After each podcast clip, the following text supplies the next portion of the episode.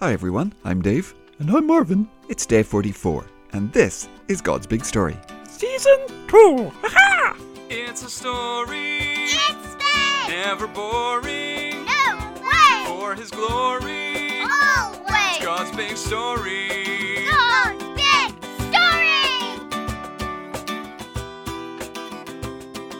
So, welcome back everyone. I don't know what you've been up to, but it's Thursday, so whatever it is, your week is about to get a little bit more interesting. Hi everyone. Nobody knows what he's gonna ask now. It's Marvin, the friendly, curious cow. So, Marv, how are you mooing today? Oh, I'm mooing good, Dave. Yeah, I am working on controlling my tongue. Ah, okay, good. And how's that going? Oh, it's going great, Dave. Yeah, I did not call Hector a total goober face when he annoyed me earlier. Ah, good work. Yeah, I just hoofed him instead. Oh, well, Marvin, I don't think that's. No, I'm only kidding, Dave. Hey, I just saw an orange blur fly past the window. Ah, well, I guess that was Colin.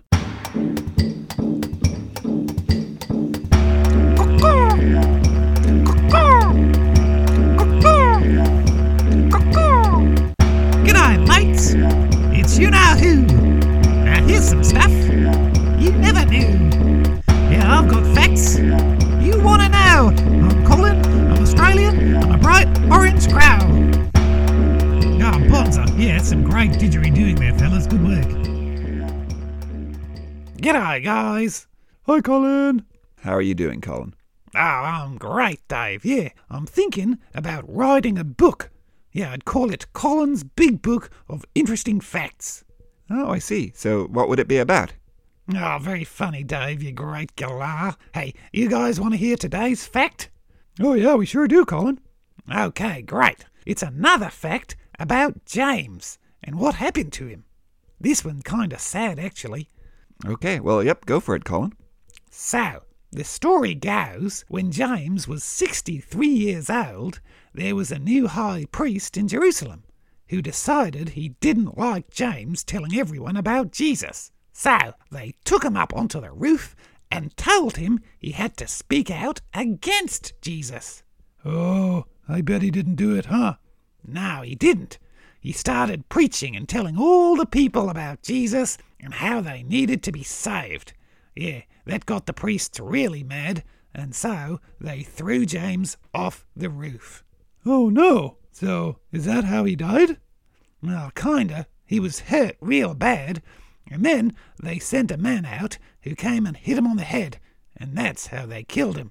That was how James died. Oh, wow. Well, that was interesting, Colin, but yeah, it was kind of sad, too. Yep, but at the same time, although James did have a pretty horrible death, the good news is that when James closed his eyes when the man hit him on the head, he would have opened them in heaven, and he would have seen his brother Jesus again, and, well, he has been there in heaven every day since, having an awesome time. So, although, yeah, it's kind of a sad story, James's story has a very happy ending. Yeah, that's right. And I think heaven's really gonna be something to crow about, Dave. Yeah, I think you're right, Colin. Well, thank you, Colin. That was an interesting fact. Yeah, no worries, mates. Hey, I'll see you all next week. Caw Bye. Okay, Marv. So let's get back to the book of James. Now, I'm afraid Richard isn't able to make it today to read for us. So, well, the boys and girls are going to have to listen to one of us reading. Oh, let me do it, Dave. Let me do it. I love reading. I never get to read. Okay, fine. Yep, you can do it, Marvin. But I'd better give the boys and girls something for them to listen out for. Oh, yeah, do it, Dave. Okay, boys and girls. So, towards the end of this reading, James says that if you come near to God, well, what will God do? Okay, got that, boys and girls? So come near to God, and He will. What? Okay, so off we go. Hey, Dave, give me a reverby type introduction. Oh, Marv, do I have to? Oh, go on, Dave, do it. Fine. Ladies and gentlemen, boys and girls, it's Marvin the Cow. Hi, everyone. Today's reading is from James chapter 4, verse 1 to 11. Why do you fight and argue among yourselves? Isn't it because of your sinful desires? They fight within you. You want something, but you don't have it, so you kill. You want what others have, but you can't get what you want, so you argue and fight. You don't have what you want because you don't ask God, And when you do ask for something, you don't receive it. And that's because you ask for the wrong reason. You want to spend your money on sinful pleasures. You are not faithful to God. Don't you know that to be a friend of the world is to hate God?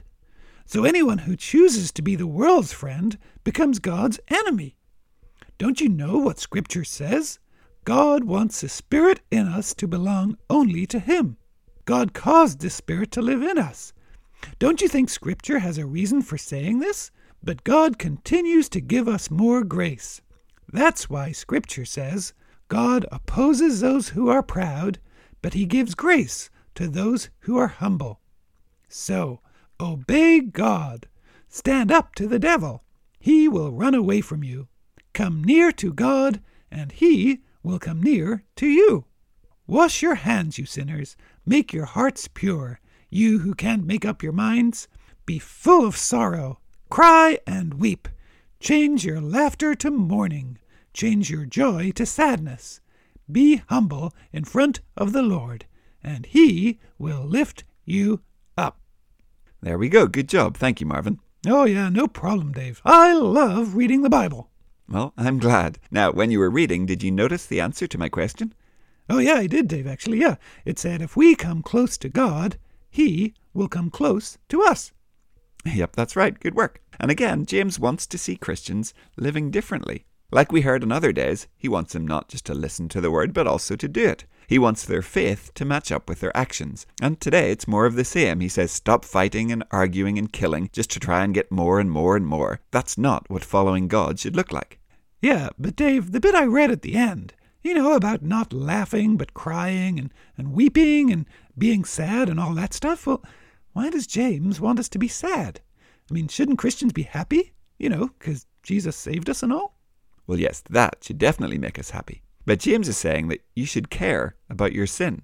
Being a Christian is not about saying, ha ha, we're all forgiven, so sin doesn't matter. We can do and say whatever we want. See, if we love and follow Jesus, we know that our sin is a big deal. Our sin is why Jesus had to die on the cross. Our sin would separate us from God if it wasn't for Jesus. So we should mourn our sin. Our sin should grieve us. We should bring it to God with sadness because we are sorry that we have turned away from Him and have failed to live up to His holy standards. Oh, yeah. Yeah, that does make sense. Our sin is definitely sad. It is, Marvin. But do you remember the very last five words that you read? Uh, no. No, I do not, Dave. Okay, well, that section ended up with the words, He will lift you up. Huh. Well, lift us up where, Dave? Well, it means, Marvin, as we bring our sins to God with sadness, He doesn't leave us there sad. James is not saying Christians should walk around crying all the time because we know our sin is serious. He's saying that as we bring our sins to God, God turns our sadness to joy. He takes our sin, He washes it away, He turns those frowns upside down, and we are forgiven. Okay. Yeah, so Christians shouldn't be all super happy because they don't care about their sin. They should be super happy because they know how serious their sin is. And they know they've been forgiven, right? Yep, you've got it, Marvin. Good work. So, boys and girls, today in our prayers, let's confess our sins with sadness. But then let God lift you up as He takes those sins and our sadness and He washes it all away. Let's praise and thank Him that He turns that sadness into joy because we know we are forgiven. Yeah, whoop whoop. That's good news, Dave. It sure is. And, you know, that's where we'll leave it for today, boys and girls. But we'll be back tomorrow to finish up week nine. Yeah, bye everyone. See you tomorrow. Goodbye. We'll see you soon.